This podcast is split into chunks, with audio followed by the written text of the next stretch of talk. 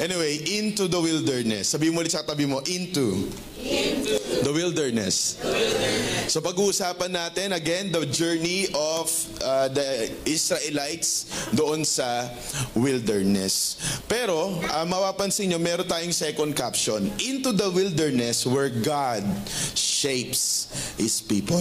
Hindi aksidente kung bakit nasa wilderness sila. Kasi kahit yon may paraan ng Panginoon. May rason. And possibly, pag, pag sinabi kasing wilderness, ano, ewan ko lang ho kung na, nagagets nyo. Pag wilderness kasi, masalimuot. No? Makita nyo sa picture, diba? Disyerto. Walang pupuntahan, walang direksyon. Tama ba? Parang nangyayari sa'yo ngayon. Ay, hindi naman.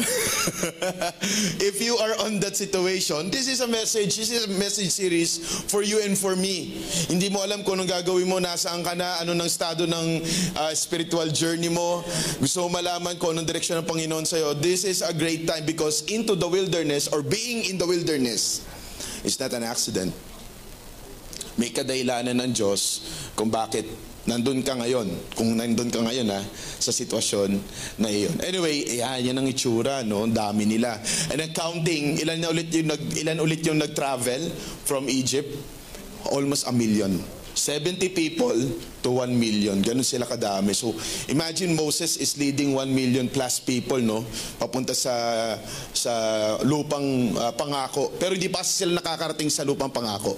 Dadan muna sila sa wilderness. So, into the wilderness to promised land, tatlong bagay yan. Number one, the wilderness is a place of separation. Sabihin mo sa tabi mo, separation. separation. Pastor, anong ibig, anong ibig sabihin ng separation? Simple lang, paghihiwalay. Paghiwalay saan? Sa Egypt.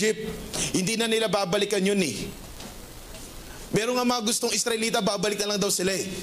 No, they just want to go back kasi mas okay naman sila dong alipin kaysa maging malaya pero marami naman problema. Mas okay naman na yung komportable naman yung buhay ko, okay naman ako, kaysa naman na marami akong problema dito, hindi pa natin alam kung saan tayo pupunta. Pero anong, anong umihiwalay doon sa Egypt at saka sa wilderness? The Red Sea. The salvation of the Lord. Hello, what I'm trying to communicate. Kung tayo po ay naligtas na ng Panginoon, wala na ang balikan. Yun ang sinasabi doon. Wilderness is a separation, is a place for separation. Pagpapaalala to na ano, wala na ang balikan.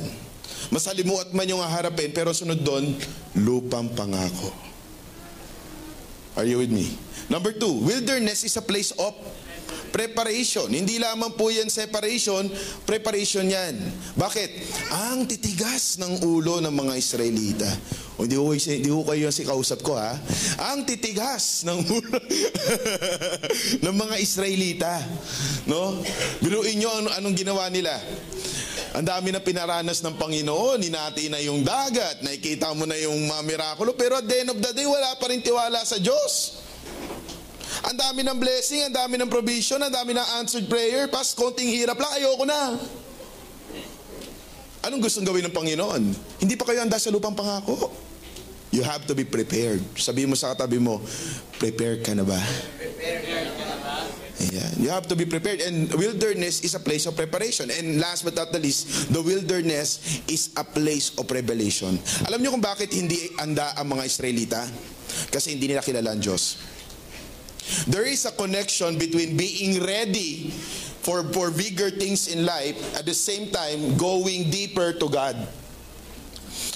Hindi kasi natin maintindihan lang yung tinatawag natin malaking bagay. Pag sabi sa malaking bagay, ibig sabihin malaking uh, bahay, malaking mga pangarap, malaking mga achievements, malaking mga goals. Yung ba talaga ang totoong malaki?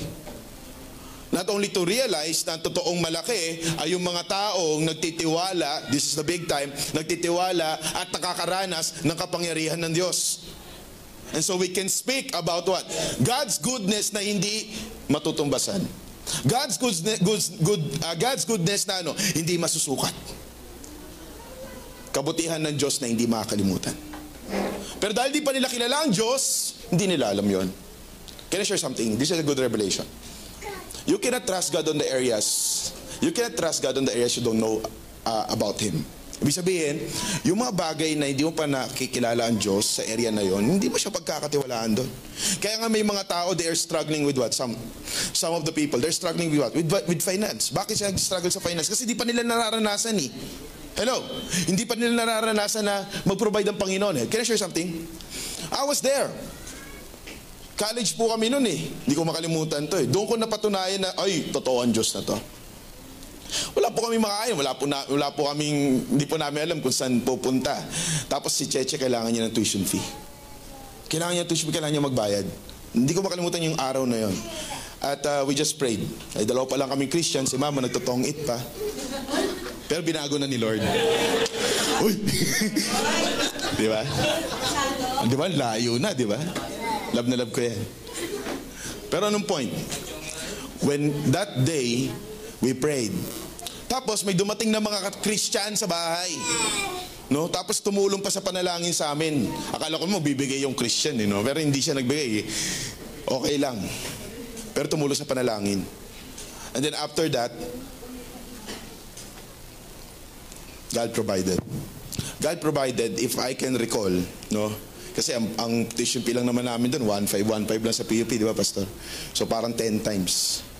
Ang na-receive 15,000 yung na-receive namin that day. I don't know kung saan nang galing. But one thing, that marked the day God provided for us. Ngayon, ang tanong ko sa inyo, no, no, ang tanong ko sa inyo, may mga areas ba kayo na hindi nyo, hindi nyo mapagkatiwalaan ng Diyos? Let's just be honest.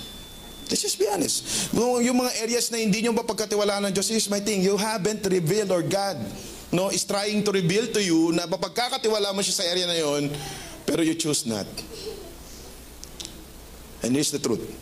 You can trust God in everything. Bakit? Hindi siya salvation lang o hindi lang siya tagapagligtas lang ng iyong kaluluwa. He's the Lord and He's the Lord of all. Amen? O yan, pwede na kayong pumalakpak sa Panginoon. He's the Lord of all. He's not the Lord of my area, my little area here, my work here is the Lord of my career, He's the Lord. No, He's the Lord of all. You can trust God in everything. Ang sarap naman nun. And that's why we need to be what? To be shaped, to be prepared. Kasi ang wilderness ay ganyan. Papakita ko lang, no? Ito yung Red Sea. Tumawid sila dyan, tapos papunta sila sa. Canaan is the promised land. Okay? Ngayon, saan sila dadaan? Kailangan ang daan talaga yung wilderness. Pero can I share something? Ilang days, pastor, ang from uh, here, pagkatawid na sa Red Sea, papunta sa Canaan. Ilang days sa tingin nyo? Pag nilakad mo yan, 11 days. Doon lang kalapit yan. Pero alam niyo ba kung ilang, ta- ilang taon tinake yan ng, ng, ng Israel? 40 years. Because wilderness is a time for what? For preparation. And that actually uh, is also a consequence of their disobedience to God. An 11-day journey turned to 40 years. Sabihin mo sa katabi mo, wag mo nang patagalin. Sumunod ka na kay Lord. I, I believe on that. Our disobedience allow us to, to deter, to delay things. Hello, hello, hello. Hindi ka pa handa eh. We're not yet prepared. And so there must be shaping. There must be preparation. Kung hindi ka pa handa sa bagay na you will be overwhelmed. And so sabi mo ulit sa katabi mo, be patient. Sumunod ka na. Anyway, God allowed wilderness not only for penalizing, yes, that's a consequence. Hindi ko po i-erase yan. Ang wilderness ay consequence, but even for shaping. And that's why lahat ng mapag-aaralan natin sa mga susunod na linggo, it's all about God shaping His people. Pero paano shape ni Lord ang kanyang mga tao? There is a revelation of God, and so that people will acknowledge kung sino siya, and they will be shaped. And that's why for today, we will talk about entering into God's rest. Tayo tayong lahat. Let's all read our passage, Exodus chapter 16. Na may lakas, may paninindigan, may pagmamahal sa Diyos. Amen ba? Amen. Parang wala pa tayong almusal. Okay, sabay-sabay tayo. Hindi, alternate na lang ha. Alternate per, per slide. Alright? One, two, three, go. Nang ika-anim na araw, sorry, alternate mga lalaki muna din babae. Nang ika-anim na araw, doble ang kanilang pinulot, isang salop para sa isang tao. Nagpunta kay Moises ang mga pinuno ng bayan at sinabi ang nangyari. Mga babae? Pinaliparan naman ni Moises sa kanila. Ito ang utos ni Yahweh. Bukas ay araw ng pamamahinga. Araw ng katalaga kay Yahweh. Tutuin na ninyo ngayon ang gusto ninyong lutuin. Ang hindi maubos ay itira ninyo para bukas. Tulad ng sinabi sa kanila ni Moises, nagtira sila para sa kinabukasan at yo'y hindi nasira at hindi inuod. Sinabi ni Moises, ito ang kakainin ninyo ngayon. Ngayon ay araw ng pamamahinga. Wala kayong makukuha niyan ngayon. Anim na araw kayong mamumulot yan. Ngunit sa ikapito, sa araw ng pamamahinga, ay wala kayong makukuha. Ngunit ng ikapitong araw ay meron pa rin mga lumabas sa bukid para mamulot, ngunit wala silang nakuha. Kaya sinabi ni Yahweh kay Moises, hanggang kailan pa kayo susuway sa aking mga utos?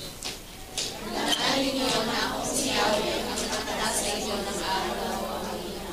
Kaya tuwing kaalim na araw ay bibigyan kayo ng pagkain para sa dalawang araw. Sa ikapitong araw ay wala nang lalabas. At mula noon, nagpapahinga na lamang sila tuwing ikapitong araw. Mana ang itinawag ng mga Israelita sa pagkain pinupulot nila. Ito'y parang buto ng kulantro, maputi at lasang galyetas na minasa sa pulot. Sinabi sa kanila ni Moises, ito ang utos ni Yahweh. Kumuha kayo ng kalahating salok ng mana.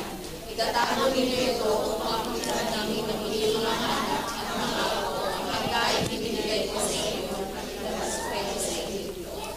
Sinabi naman ni Moises kay Aaron, kumuha ka ng isang banga at lagyan mo ng kalahating salop ng mana. Pagkatapos, ialay mo sa harapan ni Yahweh upang itago para sa ating magiging mga anak at mga apo. Kaya nang inuutos ni Yahweh kay Moises, inilagay ni Aaron sa loob ng kabanang tipan ang palayog ng mana. Sabay-sabay, mana ang kinain ng mga Israelita sa loob ng apat na pung taon hanggang sa dumating sila sa Kanaan. Ang isang salop ay katumbas ng higit sa apat na litro. Pagpapala, sa sa pagbasa mo ang ng salita ng Panginoon, manalangin po tayo. Panginoon, maraming salamat po sa araw na ito. This is the day that you have made. And that's why, Lord, we will keep on praising your name. And thank you, Lord, for the reading of your word. Pero hindi lamang po pagbasa, kundi Panginoon, pagbabago ng aming buhay as we hear, listen, and apply, Panginoon, the things that we are going to hear for today. Panalangin po namin, Panginoon, pao ang katotohanan mo lamang ang manatili sa puso namin. Itapon sa hangin ang mga bagay na walang halaga. At ikaw, Panginoon, ang maitaas at madakila. Banal na Espiritu, puspusin po kami ang kapangyarihan mo ang siyang magturo sa amin ng mga dapat naming gawin at magdikta ng buhay na ito para sa iyong kaluwalhatian. Sa iyo po kami, Panginoon, magpakailanman sa pangalan ni Jesus. Amen at Amen. Enter into God's rest. Sabihin mo sa katabi mo, nagpahinga ka na ba? Wala na akong katabi, pastor. Anyway, the concept of entering into God's rest ay napakahalaga. And that's why itong itong bagay na ito nasa bungad no ng ating ah, pag-aaral.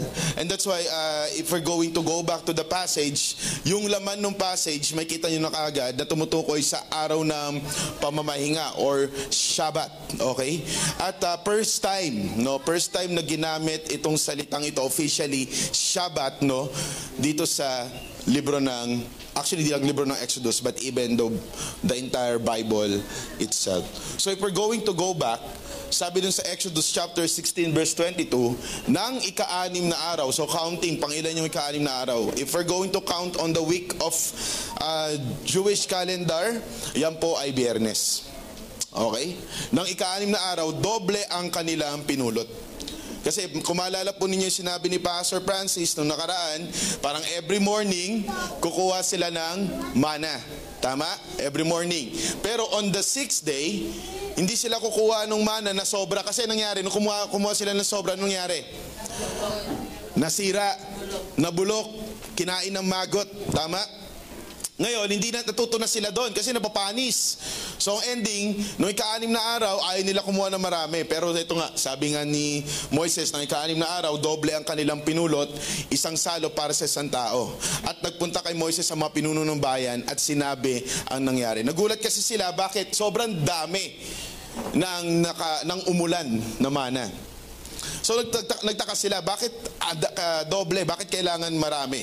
And ito yung answer ni Moises. Ipinaliwanag naman ni Moises sa kanila. Ito ang utos ni Yahweh, bukas ay araw ng pamamahinga. So sa mga taong is, ah, alipin, no 24/7 ng Egyptians, bago ito. Wow, may pahinga. Bukas ay araw ng pam- pamamahinga, araw na nakatalaga kay Yahweh. Lutuin na ninyo ngayon ang gusto nyong lutuin. Ang hindi mauubos ay itira nyo para bukas at hindi yun mapapanis. At hindi yun masisira. So that's why we're going to talk about God's rest dahil dito, no? So three things about entering into God's rest. Ready na kayo? Wala po. Ah, parang wala na naman makausap. Okay, ready? Number one, we can rest in His Word. Sabi sa Exodus chapter 16 verse 23, ipinaliwanag naman ni Moises sa kanila kung bakit kailangan doble dahil bukas ay araw ng pamamahinga. Araw na nakatalaga kay Yahweh. Lutuin na ninyo ngayon ang gusto nyong lutuin. Ang hindi mauubos ay itira ninyo para bukas. Kaninong word po yan? Sino pong nagsabi na ah, kailangan nilang itira kasi bukas ay araw ng pamamahinga? Si Yahweh, ang Diyos. It was actually an ordainment from God. Ordainment from God. So ito ay mula sa panukala ng Diyos at ito ay kanyang salita. Kaya naman, anong ginawa ng mga Israelita? Tulad ng sinabi sa kanila ni Moises, nagtira sila para sa kinabukasan at yun ay hindi nga nasira at hindi inuod. So sumunod sila doon sa sinabi ng ah, ni, ni Moises ah, sa kanila, true of course, sa pamagitan mula kay Yahweh. So, ito ang nangyari. Ang nangyari, pagkasunod nila, yung mga natira o yung mga bagay na, yung mga mana na ah, kanilang kinuha, kinabukasan, instead na masira, instead na iuod, mauod, hindi na nasira at hindi inuod. Hindi sobra sapat hanggang sa susunod na araw. Pero ito matindi, ito matindi. Ang matinding susunod na verse. Dahil pinakita doon, sumasalamin doon, yung tinatawag nating, sumunod sila dito, pero merong mga ilan na hindi ata sumunod. Verse 25, At sinabi ni Moises, ito ang kakainin nyo ngayon. Ngayon ay araw ng pamahinga. Wala kayong makuha niyan ngayon. Anim na araw kayo mamulot niyan. Ngunit sa ikapito, sa araw ng pamamahinga, ay wala kayong makukuha. So meron ulit sinabi si Moises na ano, isang bagay. Pag lumabas kayo, bukas, sa araw ng pamamahinga, meron kayong makukuha? Wala. Walang uulan na mana. Walang uulan na probisyon. Pero ito nangyari, anong response ng mga Israelita? Naniwala ba sila dyan? Verse 27. Ngunit ng ikapitong araw, meron pa rin mga lumabas sa bukid para mamulot. Ngunit anong nangyari? Wala silang nakuha. Kaya sinabi ni Yahweh kay Moises, hanggang kailan pa kayo susuway sa aking mga utos? You will see here two phase of Israel responding. Number one phase is ano? Kumuha sila ng marami. Pabor eh. Kukuha lang naman ng marami. Tama ba? Pero yung second phase, ano yung second phase? Huwag kayong lalabas. Lockdown. Kasi meron na kayong enough, hindi yan mapapanis, hindi yan mauubos. Hello? Alright? Enough yan para sa inyo, kaya hindi nyo na kailangang lumabas, wala namang uulan ng mana. Anong ginawa sa second? Hindi sumunod lumabas. Nakuha ninyo? Yung una, anong una? Magagather lang ng marami. Madali o madali? Madali. Magagather lang ng marami. Ma- Kahit ilang pa nga yan, hindi pala mapapanis. Kuha lang tayo ng kuha. Pero ano yung pangalawa? Lumabas, ay wag lalabas, wag kukuha. Hindi madali. You will see here two faces of people who wants to obey God. Number one, those people who wants to obey God because they will gain something. Ito yung mga taong nagkiklaim ng mga Bible verses na mga ganda lang. Jeremiah chapter 29 verse 11. Yan. Uh, Philippians chapter 4 verse 6. Yan. Ewan ko kung, kung ano ah, kung I'm, I'm connecting. Alam niyo po yung Jeremiah 29.11. Alam niyo naman. Ja, Philippians chapter 4 verse. Alam niyo naman yan na. Oo. Pero yung mga passage na ano, na hindi maganda, Revelation chapter 21 verse 8. Yeah, hindi maganda. Alam niyo po yung Bible verse. Romans, ito na lang para basic. Romans chapter 3 verse 23.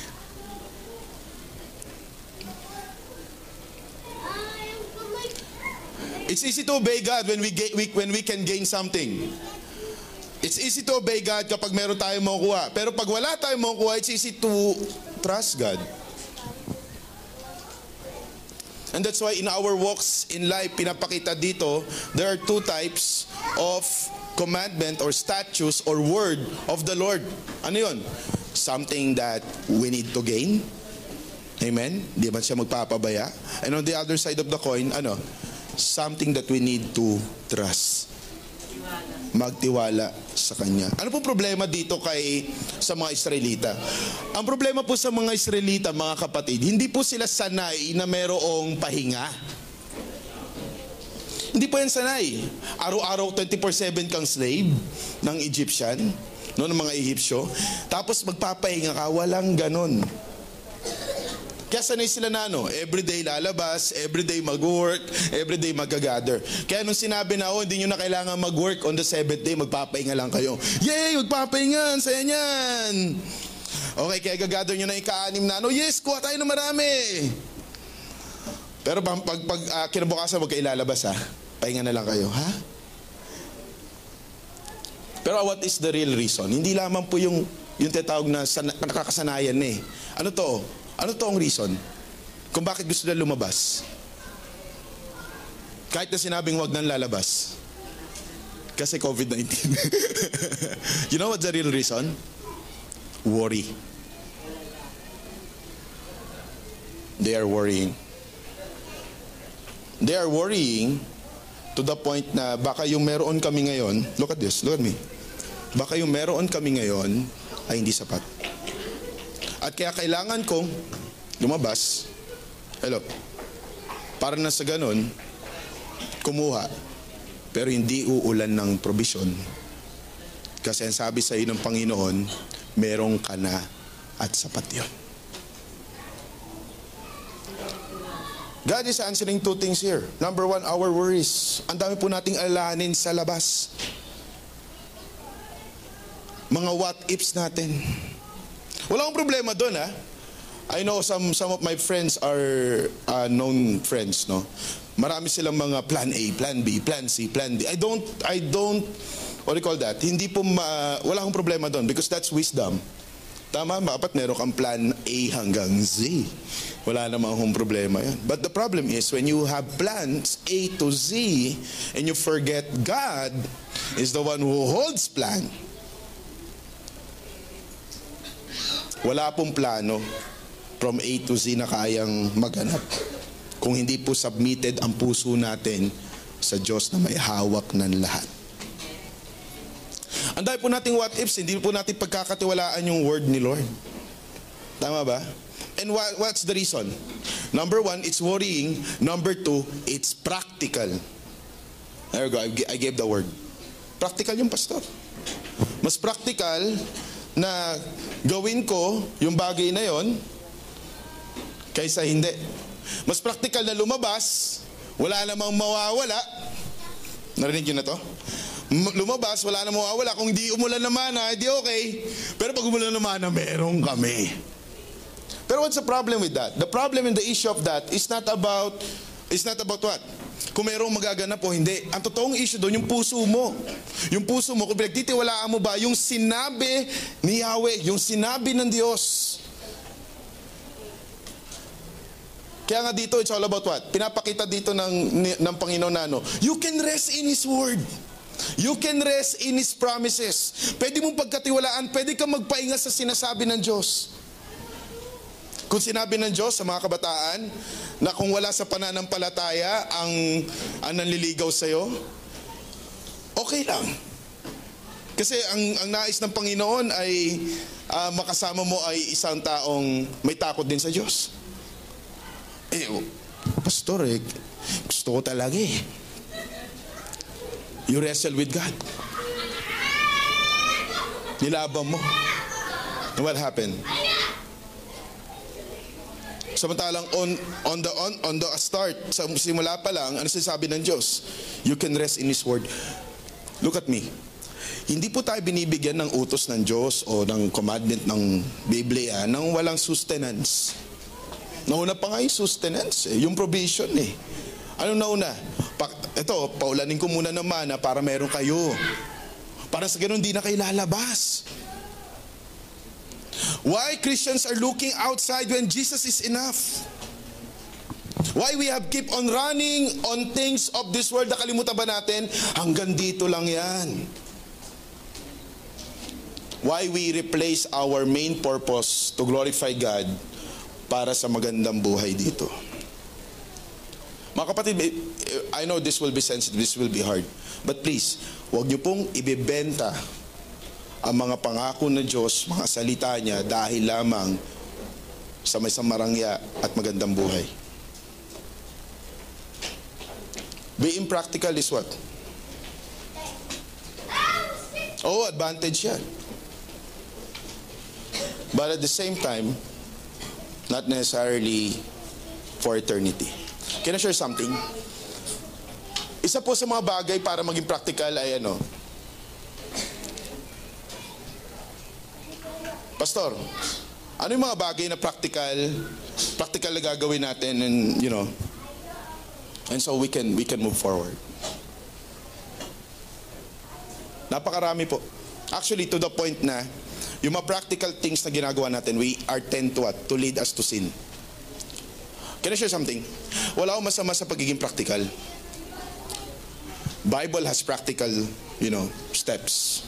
Bible has practical ways. Meron kang Christian living na subject eh, sa Bible school. Ano yung sabihin ng Christian living? Na hindi lamang dito, oh, may alam, kundi yung buhay na babago. Hello? So walang problema sa practical. Anong problema sa pagiging practical? Yung pagiging practical ng makamundo. Yung pagiging practical na kailangan mo magkasala para mangyari yung bagay na dapat mangyari. Can I share something? Wala pong perpekto dito sa church. Lahat po tayo nagkakasala. But sin is a sin. White lie is a sin. Whatever color it is, yellow lie, green lie, white lie lamang pastor eh. Para lang naman to sa amin eh. Sin is a sin. Yung din po ginawa ni David eh. Aba ako. Yan din ginawa niya. Ang ginawa ni David in 1 Samuel chapter 21, anong ginawa niya? He lied. But white lie. Paano yan? Paano siya nag-lie? Pumunta po, tumatakas po siya kay ano eh, kay Saul during that time. In 1 Samuel chapter 21. So, ano nangyari doon, Pastor? Ang nangyari doon, pumunta siya doon sa mga kaparian, no? Para na sa ganon, yung mga kaparian na yon ay ah, matulungan siya. So, written yan in 1 Samuel chapter 21 verse 1 to 2. Si David na nagpunta sa Nob at nagtuloy siya sa paring Ahimelech. Sinalubong siya nito at nanginginig na tinanong, wala ka bang kasama? Ba't ka nag-iisa? So question na yun, red flag na yun, di ba? Ba't wala kang kasama? Di ba? Usually, pag pupunta ka dito, may kasama ka. Sumagot si David, inutusan ako ng hari. Hindi totoo. At ayaw niya ipasabi kahit kanino. Hindi totoo. Iniwan ko ang aking mga kasama. Nagpapaytay ako doon sa kanila. Hindi totoo. So anong ginawa ng paring Ahimelech? Siyempre kilala niya na si David. So niyakap niya, in-embrace niya, di ba? Pinakain pa nga niya eh. Tsaka yung picture, nakita niyo ba yung picture kanina? Kasi picture kanina. Ayun oh, may binigay pa. Ano yung binigay, Pastor? Actually, that's a weapon, no? Na gagamitin para doon sa pakikipaglaban. Eh nalaman, eto na, nung umalis na si David doon sa, sa, sa place nila, nalaman ni Haring Saul kasi hinahabol nga sila. eh. Nung nalaman ni Haring Saul in 1 Samuel chapter 22, lahat ng ha- lahat ng pare patay. Hello? Napakaliit. Kung titignan, kasi sasabihin mo lang naman, nutusan ako, nagtatago ako, so on so forth. Pero kinapahamak ng napakarami. Can, can, can I share something? When we start the year, we started like with the mindset of, tama ba? When we start the year, we started with the mindset of changing, baguhin. Baguhin ako ng Panginoon, tama? Baguhin ako ng Panginoon sa physical ko kasi kailangan kong pumayat, di ba? Sino meron mga ganyang objectives? Baguhin ako ng Panginoon pagdating sa pagmamanage ko ng emotion ko kasi lagi ako magagalitin, lagi ako maiinisin. Baguhin ako ng Panginoon sa aking finances kasi lagi akong nag, ah, nag ah, bumibili, no? Lagi akong magas, magastos ako. Baguhin ako ng Panginoon pa sa, sa aking ah, mindset, no? Para na sa ganoon, hindi mindset ng mundo, kundi mindset ng, ng Panginoon. Those are the changes that we need. Pero can I share something? Outside po yun lahat ng gusto natin. Ang unang pagbabago na kailangan mo within. And if you are still taking, gagraduate na tayo, 2024 na eh. Graduate naman tayo na ang white lie ay still a lie. Sin is a sin. Let's give gravity doon sa sumisira ng buhay natin. Kung meron man dapat tayong baguhin, hindi lamang yung physical o kung ano man mga aspeto. Pero higit sa lahat, ano yun? Yung spiritual. And so we will be able to what? To see the real changes and be transformed na hindi na babalik. Because the only transformation na hindi na babalik ay ang transformation na mula sa Panginoon. Amen? We can rest in His Word. Sabihin mo sa atay mo, we can rest in His Word. Romans chapter 3 verse 4, bakit tayo pwedeng mag-rest sa kanyang salita? Ito tayo, hinding hindi. Ang Diyos ay tapat at totoo kahit na sin sinungaling pa ang lahat ng tao. God will remain true. God will remain true in His Word. Kahit sinungaling pa ang lahat ng tao. And number two, look at this. Para sabay salita ng Diyos. Eh, 2 Timothy chapter 3 verse 16 to 17. Ang lahat ng kasulatan na Bible ay kinasihan ng Diyos, siningahan. Kaninong galing? Kay God. At kapakipakinabang sa pagtuturo ng ano? Katotohanan. So anong katotohanan po ito?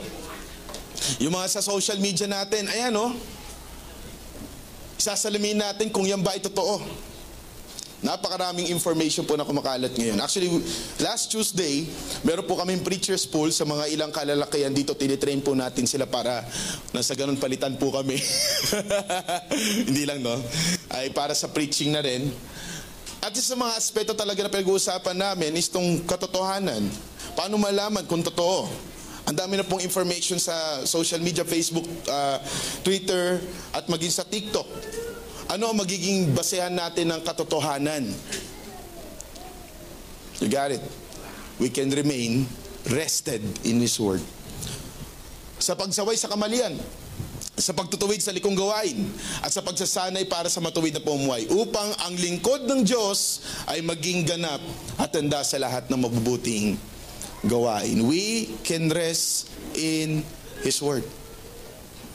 If there's a, if that's another word, we can question that. But if that's God's word, we can rest on, on it. Amen? Number two, we can rest in His provision.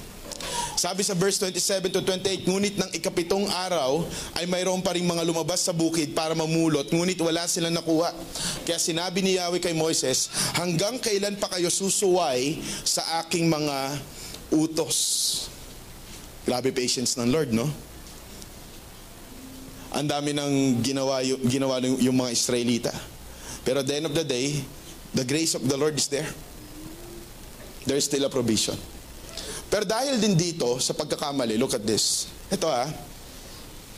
Dahil sa pagkakamali at naitama yon, moving forward, alam na ng Israelita kung ano ang gagawin. Anong tawag doon? Shaping. Sabi mo sa katabi mo, shaping. Kaya ako nasa wilderness for us to be shaped. Ayan. So ito yung pagiging ah, alipin ng mga Israelita. Picture lang yan.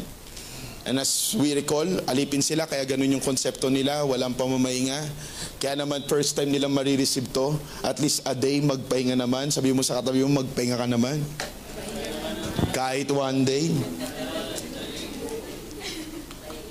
Sabi sa Exodus chapter 16 verse 29 to 30, tandaan ninyo na akong si Yahweh ang nagtakda sa inyo ng araw ng pamamahinga. He is the one established the day of the rest. Mga kapatid, clarify ko lang po ha, kanino po naka-ordain to or naka-covenant to sa Israel? Okay, hindi po sa atin. Ang meron po sa atin, Lord's Day, Sunday po yon.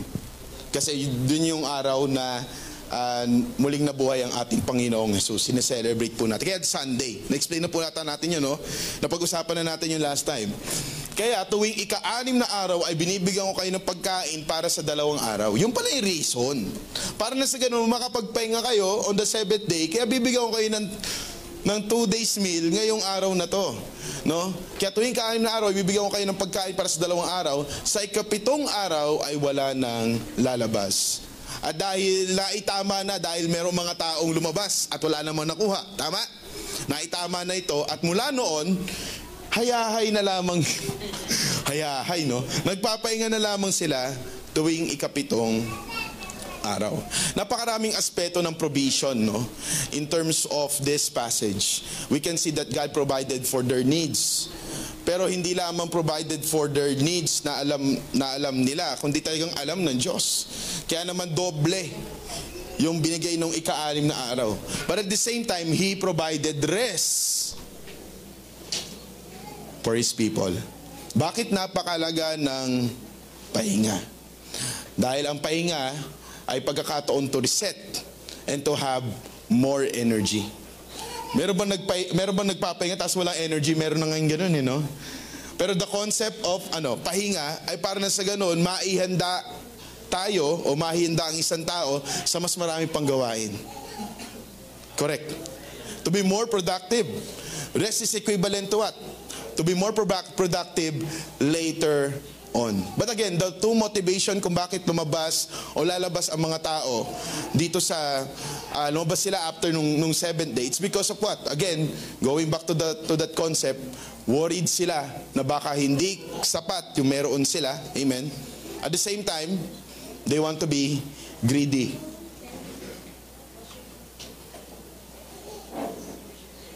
What's greed, Pastor? Greed is that you have already what you have, but you need more or you want more. Meron ka naman, pero gusto mo pa. How many people are right now so busy in life, spending hours and hours, napakaraming oras, para saan? Sa mga bagay na sa tingin nila ay magiging kasapatan nila. Pero ending, kakatakbo, kakahabol sa mga bagay na yon. Oh, nakuha nila, But at the end of the day, they still feel empty. I think classic na po itong kwento na ito eh. Na meron pong mga taong mayayaman, no? At uh, sobrang yaman po nila ay uh, dumating sila sa point of time na kine-question nila kung bakit mayaman kami o mayaman sila. And at the same time ay na-question din nila kung para saan tong perang to, eventually para saan tong buhay na ito. At kinuha nila, o you know, sorry for the word, but they took their lives. Nawalan sila ng dahilan. So hindi question yung provision materially. Kaya nga holistic to eh.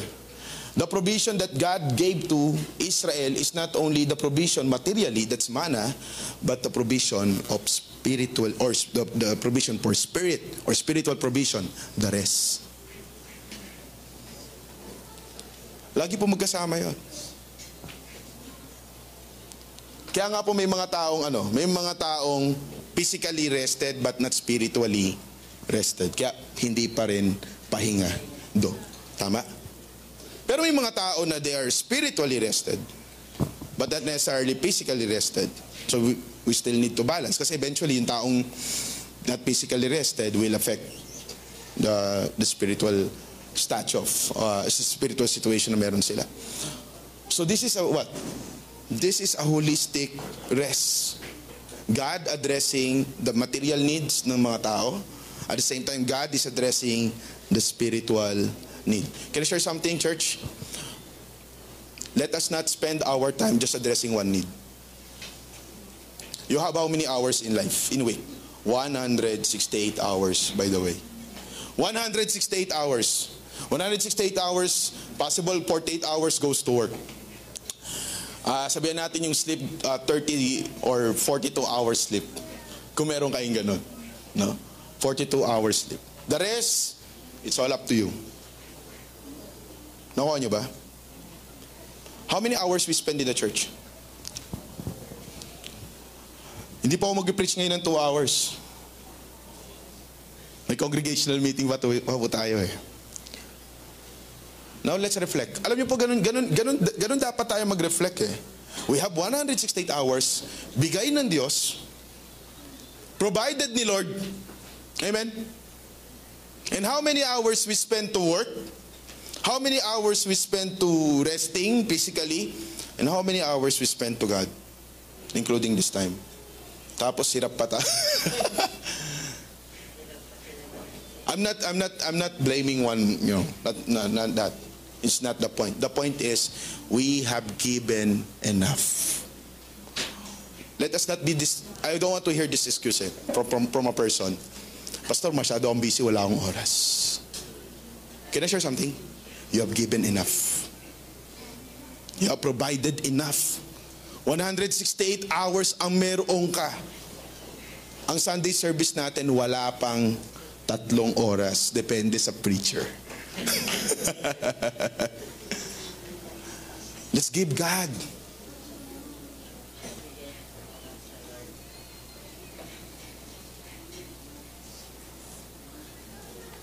The time he, you know, he should be given. We should be giving to him. Sabi nila yung ibang ginagawa na ganito eh. Kung may tithes and offering daw, 10%, tama ba? 10% ng ano natin, ng resources natin. Yung oras din natin 10%. So 168 hours times 10%, that, that, ah, kanila lang to, that's not, this is not biblical, but the concept is tithes, okay? So 16.8 hours, so around 17 hours. So if you have devotion like every day, nagde-devotion ka, that's only, maximum siguro one hour, no? Mga nagde-devotion dito, no? Wala na nakatingin sa akin, oy! One hour, no? So, seven hours na yon. Tapos, ah, Sunday service, two hours na yon. Tapos, yung praise and worship, ah, ano, time natin, di ba? Sagyan na natin yun, ng mga 30 minutes, ganyan. Tapos, syempre, kung naka-minister ka, meron ka pang ilang oras. Tapos, meron kung ikaw ay grace group leader, may time ka rin. So, siguro, mga, mga 15. It's not enough. Can I share some, Can I share something? If we want to be rested, God already provided it. Ang tanong lang, what do we do? O anong ginagawa natin sa bagay na provide na sa atin ng Panginoon? Eh, pastor, ano eh, kailangan kong kumain, kailangan kong mag-grind, kailangan kong mag-ganito, ang dami-dami kong... I know. Hindi ka naman nag-iisa sa pag-grind. Naintindihan naman natin yun eh. Lahat naman tayo kailangan natin kumayod. Amen? Di ba? That's, that's a sign of responsibility. Pero hindi mo lang kailangan kumayod, kailangan mo rin magpahinga. At hindi ko sinasabing pahingang tulog, kundi kailangan mo rin ang Diyos.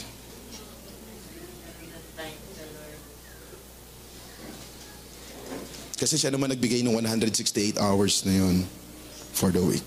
Can I address something? Hindi ka nag-grind sa buhay na ito just because you just want. You are worried. There's so much things in our lives. Bills na babayaran, paano natin mamimit yung ends, ito yung mga plano natin, nauunahan na ako nung, kap, nung ka, ah, kasama ko ng kaibigan ko, ng kapatid ko. Gusto kong, gusto kong ano, yung mga nakita ko sa social media, yung mga kasabayan ko, mga kabatchmates ko, nagsisitayuan na sila ng ganito, bumibili na sila ng ganito. I share something? Umutang po yun. Kaya sila nakabili. Totoo. Totoo. Yeah. Most likely, 9 out of 10 of your friends na nagpo-post ng, ng, ng, ng kanilang mga achievements sa social media, I always say this in my, in my mind. I doubt it. Because I know those people who are very successful, I'll tell you something. They don't post it. Oy, wala, hindi po ako anti ano ah, Facebook ah, hindi po ako ganun. At hindi po ako anti-achievements on so forth, but I question those. Kaya huwag na- Huwag ko tayong ano. Yan, namomotivate ako na mag-grind na mag-grind, gawin to, gawin to. Kasi yung mga kaklase ko, yung mga kaibigan ko, nauna na sila, kalo na ako, ganyan, ganyan. Tapos syempre, kukuha ka ng motivation sa Facebook, di gagawa ka ng quote, There is time for everything. kasi darating din yung time mo. Darating din ang time natin and we are for eternity, can I remind you? And if, if we are for eternity, why we are worried? Mawawala rin po lahat. Yung mga mga ta, mga mga magulang natin na kumakayod na magkakaroon sila mga properties and all, ipapamana din po sa inyo yun. Wag ho kayo mag-alala. At kayo naman ho na kumakayod ngayon, tama ba? Ah, Para magkaroon ng property, magkaroon ng mga bagay, wag ho kayo mag-alala. Hindi po natin madadala yan sa langit, ipapamana nyo rin yan. Why worried? Again, no, no, no. You don't get the point. My point is, don't put so much treasure on or, or resources in this life. There's so much more. We are for eternity. At kung it, pang eternity tayo, saan dapat nakaangkla lahat ng resources natin? Pang eternity. And this is my challenge to you, mga kapatid. This is my challenge to you. You want to change this year? Sabi mo, new, new year, new me? Spend more time with the person who can change you. At sino yon? Ang Diyos. Philippians chapter 4 verse 6, huwag kayong mabalisa. Sabi mo sa katabi mo, huwag kang mabalisa.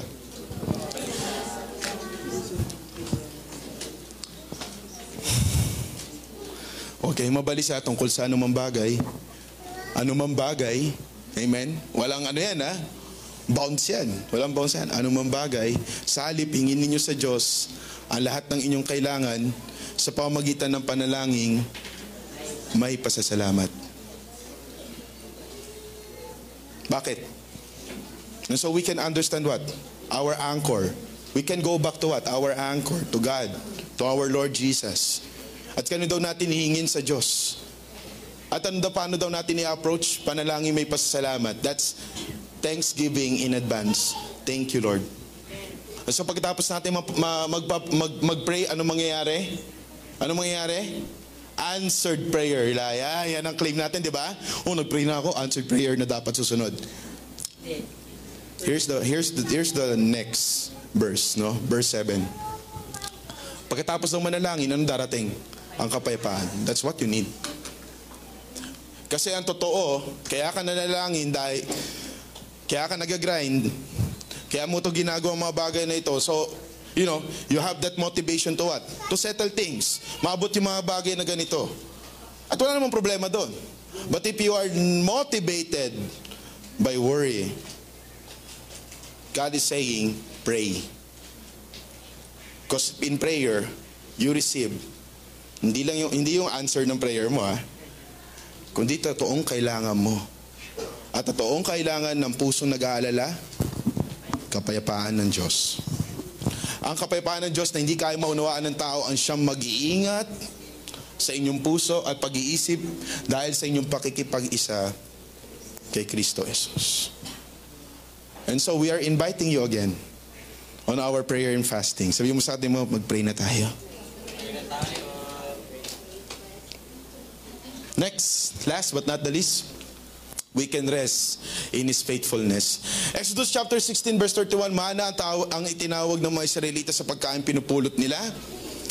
Ito'y parang buto ng kulantro, maputi at lasang galyetas na minasa ng, sa pulot. So walang picture niya, wala pang Facebook. Hindi ko alam exactly kung anong itsura. Pero sa tingin ko, ito yon. Pero kulay blue dito, no? Kulay white, parang bulak. No? Ano lang naman? No, picture lang. Ano siya, lasang waffle? Waffle? Eh? Yung ano, yung wa- wafer pala, no? So wafer, lasang wafer na may honey, tas maliit, parang buto, maputi. So parang ganyan. Ba? Okay ba? so try to imagine yan yung, yan yung itsura. At yan yung kinain nila for how many years? 40 years. Yan, umuulan, no? Kusang nahuhulog.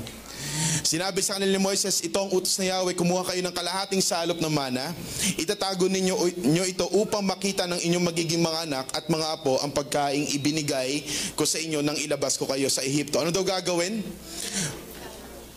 Kumuha ng kalahating salop, tapos ano gagawin? Itatago. At pagkatapos itago, ano yun? Ipapakita para sa ganun, mapakita sa magiging anak at mga apo. Na ano? Ito anak yung mana mo. Ito yung mana mo. Yan! Yan. Pag-isipan ko mabuti. Alam niyo na po kung ano yung alamat ng mana? Ano pa? Ah, hindi, hindi na, hindi na. Basta ang dulo nun, anak, eto na yung mana mo. Yun. Anyway, so, Nakakatawa, no? So ito, ito, ito yung, ito yung, yung point na kung saan sinulat po ito ni Moises, si Moises po nagsulat nito, at si Moises dinagdag na po ito sa dulo bago siya mamatay. Yan na yon, yung inutos sa kanya na ano, na magtabi kayo ng kalahating salop ng mana para na sa ganun, mapakita nyo sa mga anak ninyo. Bakit? Kasi hihinto ang pag-ulan ng mana. Kapag guminto ang pag-ulan ng mana, wala nang mana. At kung wala ng mana, yung mga anak nila, hindi mararanasan yon. Ano, ano? Hindi lang may kita. Kaya, may, hello, pinatago sa kanila, para sa ganun, kahit huminto ang mana, maaalala ng mga anak nila at ng mga apo nila na tapat ang Diyos nung panahon nila at ito yung mana, tapat pa rin ang Diyos sa panahon ninyo. We can rest in God's faithfulness. Sabi mo sa katabi mo, tapat ang Diyos. The problem is that we are thinking of what? A lot of things about future. Lalo po sa mga, mga may magulang. Total, nag-usapan naman po dito, apo, mga anak, di ba? So we are thinking investing in the future. But can I share something? The best investment para sa mga anak po natin is today. Actually, the best investment is yesterday. and the best investment is today. Pero ang klaseng investment, investment that they will recognize God's faithfulness. When we are still child, nakadepende pa po tayo saan? Sa mga magulang natin. Nakadepende pa po tayo sa gagawin nila, sabihin nila. Tama po ba? Pero when we grow, we become independent. And when we become independent, we choose our ways, we decide our ways. No, tayo na yung, nagsa- tayo na yung nagde-decide, tayo na yung kumikilos, at wala na masyadong involvement ang mga magulang natin. And so, darating po yung, can I share sa mga magulang? Darating po yung point na yon. But the best investment, again, that you can do, is that you point forward them to Jesus.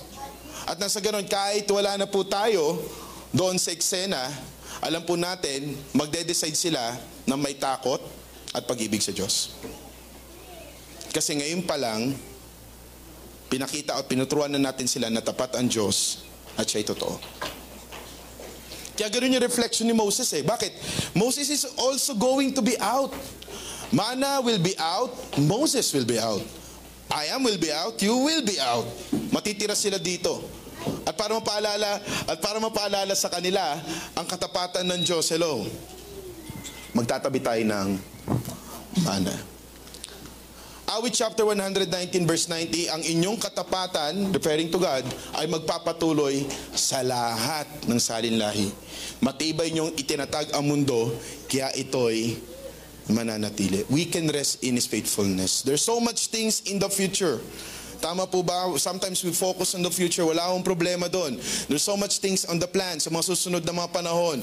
Wala akong problema doon. But can I share something? Hindi man natin alam kung ano ang mangyayari bukas. Ang pinakamalaga, alam po natin, tapat ang Diyos sa lahat ng panahon. And so if He is faithful today, this is a reminder that He will still be faithful tomorrow. You should not worry. Remain in His rest. Amen?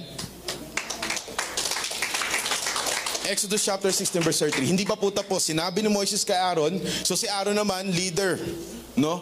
Kumuha ka ng isang banga at lagyan mo ng kalahating salop ng mana. Pagkatapos, ialay mo sa harapan ni Yahweh upang itago para sa ating magiging mga anak at mga apo. Sa mga leaders mo natin, no? If you have uh, children with you, ito po, ito po yung pinapakita dito. It's not an exemption. Lahat po tayo kailangan gawin ito. Ano yung pastor? Magtatago ng mana? Hindi. Mapakilala saan? Sa mga susunod natin mga salin lahi, lalo sa mga anak natin, no? Sa biyaya ng Panginoon, ang Diyos.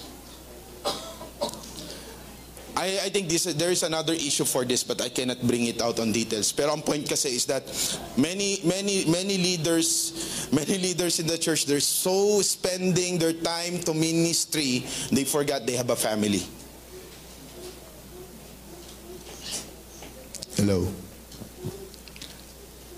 They're, they are, wala akong problema. Wala akong problema if you really love the Lord, you want to spend your time here with God and all, uh, active ka sa lahat ng mga ministries na meron tayo, wala akong problema doon. But then, don't forget, you have a family.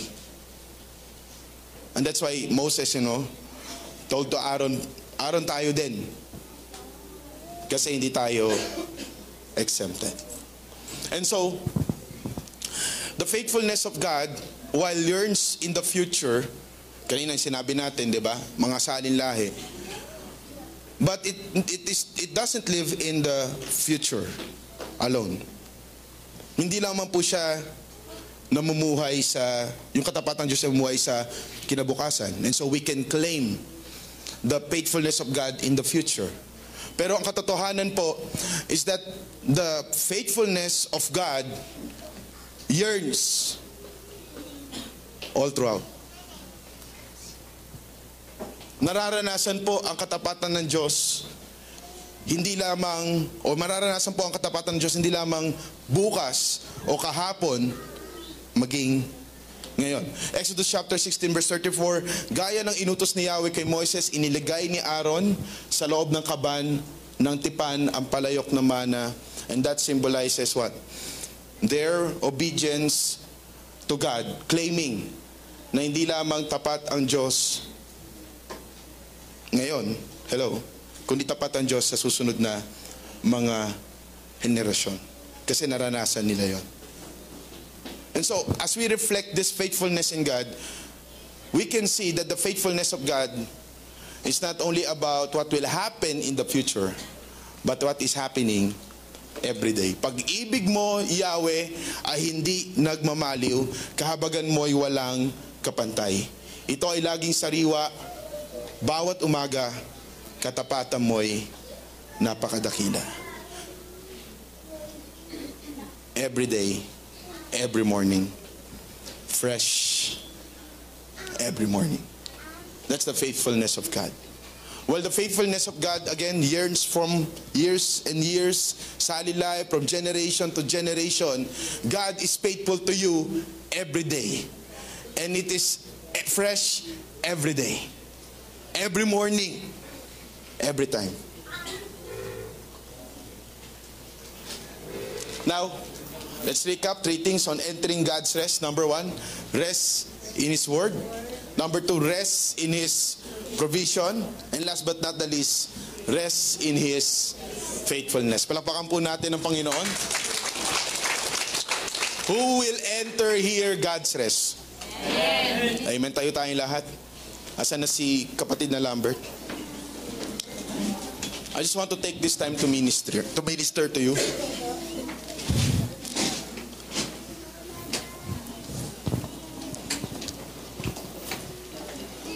We enter the year with excitement. Amen. Happy New Year ulit. Kahit na dalawang linggo na. At sa mga sasahod bukas, congratulations. Unang sahod niyo yan. Ngayong taon. Pero nakakapagtaka, unang taon, unang buwan, pahinga kagad. Di ba kayo nagtaka? I mean, I'll be honest with you guys ha. What we are following here as a Bible study is what we call chronological Bible study. Ano yung pastor?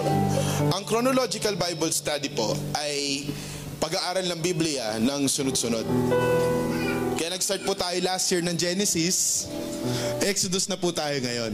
So possible next year baka ano tayo, ah, Leviticus or Numbers. Ah, Makalimutan ko na ano. Every year may bagong book. Kaya di po tayo pwede mag-skip. May mga several times lang tayo na maglalagay tayo ng ibang message kasi applicable po yun sa panahon. Pero tuloy-tuloy po yan. So next week, Exodus 17 naman. Mga ganun. And then Exodus 18 and on. And so what I'm trying to communicate. Unang buwan, January, topic kagad natin, wilderness. Nasabi ni Pastor Francis last week. Tapos pangalawang week, pahinga kagad. You know why? Because there are a lot of things that God will do. We need to energize and be rested. Amen? Pero pag pahinga kasi, ito kadalasan ng itsura niya. Yan. Pag pinag-usapan ng pahinga, di ba? Ah, sarap. Uwi na ba? Ayan. Imagine ko na yan, nag-swimming ako dyan.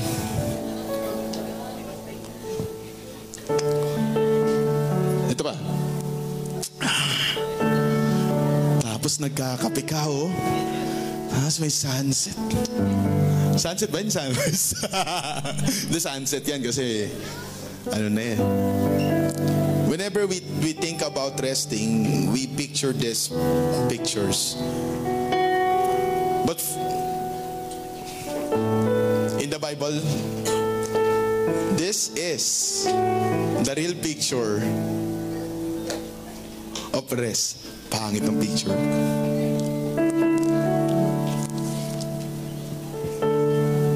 Naintindihan niyo po ba?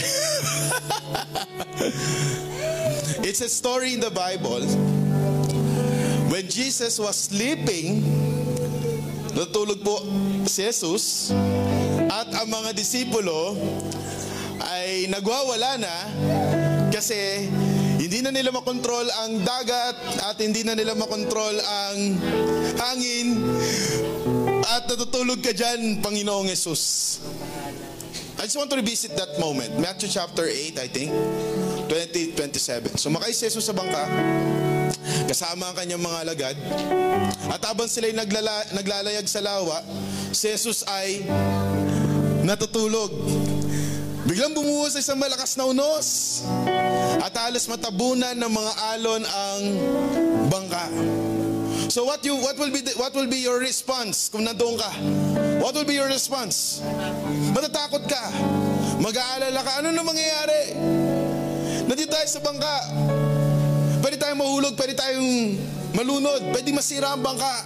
There's so much things that can happen on that time. And I can, can I share something? Napakarami po ng pwedeng mangyari ngayong taon na to. Pwedeng mabutas ang bangka. Pwedeng masira. Pwedeng dumaan ang unos. Pwede yon. Hindi natin kontrol ang mga panahon at oras. Pero anong pinakamahalaga? Ang pinakamahalaga, kasama natin si Jesus sa bangka. Kaya nilapitan ng mga alagad na it's okay. It's okay to, to, to, be, to be feared. It's okay at times, it's okay to be anxious. And given God allowed worry sa mga puso natin, hindi para mag-grind lang tayo na mag-grind. At gumawa ng paraan on our own, nakalimutan mo na ba? Kasama mo si Jesus sa bangka.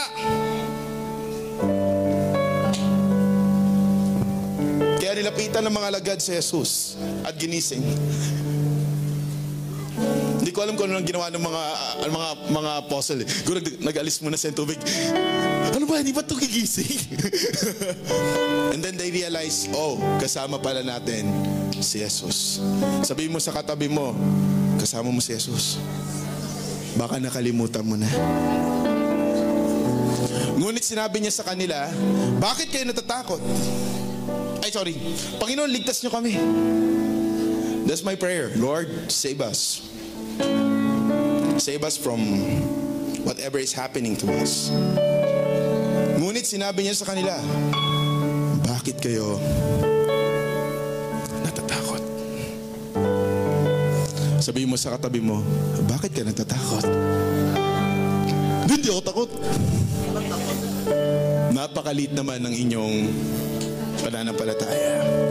And then I love this. I love this. Hindi ko ma-imagine. I love this. Bumangon siya, pinatigil ang hangin, at, bumut at bumuti ang panahon.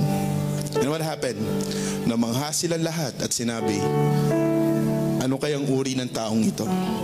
Maging ang hangin at ang lawa ay sumusunod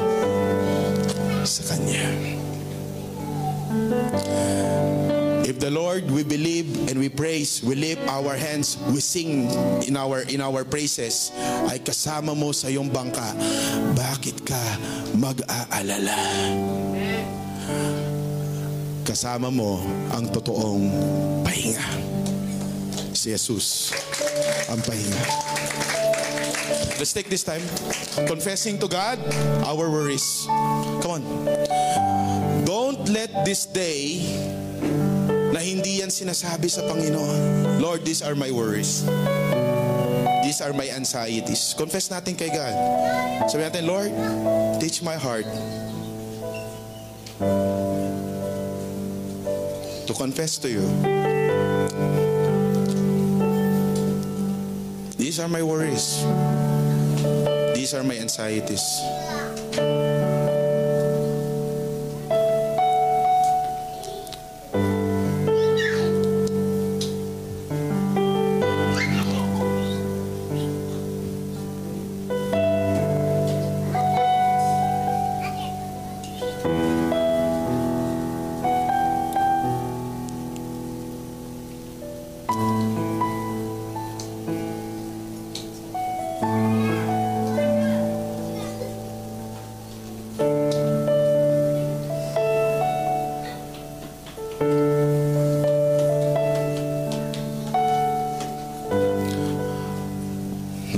Thank you sa katapatan mo noong nakaraang mga taon. And as we enter, Lord, this new year, 2024, Lord, we enter it with your rest. Salamat dahil pinalala mo, Panginoon, sa iyong salita na pwede kaming magpahinga sa iyong mga pangako, sa iyong mga pagtatama, sa iyong salita. Salamat sa pagpapalala sa amin na hindi ka kailanman, Panginoon, magpapabaya. You will provide for all of our needs. Kahit yung mga pangailangan na hindi namin alam pangailangan namin, you will still meet it. And thank you, Lord, dahil pinalala mo sa amin na yung katapatan mo, hindi lang siya pambukas, kundi araw-araw pwede naming maranasan. Na lagi itong bago, Panginoon. It is fresh every morning. Your faithfulness, O Lord. And so panalangin po namin, Panginoon, as we go through this year, this 2024. Lord, maranasan po namin araw-araw, sigu-segundo, minu-minuto, Panginoon, ang iyong katapatan. Maiproklama, Panginoon, ng aming mga bibig na Ikaw, O Diyos, ay tunay at makapangyarihan. At maranasan ng bawat isang narito, Panginoon, ang iyong pagkalinga, ang iyong pag-alaga, hanggang kami, Panginoon, ay magkaroon ng lakas ng loob na patuloy na sumunod sa iyong nais, sa iyong katwiran, sa iyong mga pananaw, Panginoon. Salamat po. Lord, thank you for reminding us that we are not alone in the boat. You are with us. That this boat na meron po kami coming to this year at sa mga susunod pa mga taon, ikaw ang kasama namin. And it's not about, Lord, hindi ka namin maramdaman, hindi ka namin makita ngayon. But one thing we know, and this, this is the truth, na hindi ito nakadepende sa nararamdaman namin o sa kalagayan namin. Ito ay nakadepende sa katotohanan na kailanman hindi mo kami iiwan ni pababayaan. At kaya naman, Lord, we are taking this time in faith. Palagoy mo pa po, Panginoon, ang pananampalataya na mayroon pa po kami. Palakihin mo pa, Panginoon, ang aming mga puso para sa iyo na makita namin ikaw, O Diyos, ay kasama namin mula noon, ngayon, at magpakailanman. Sa pangalan ni Jesus.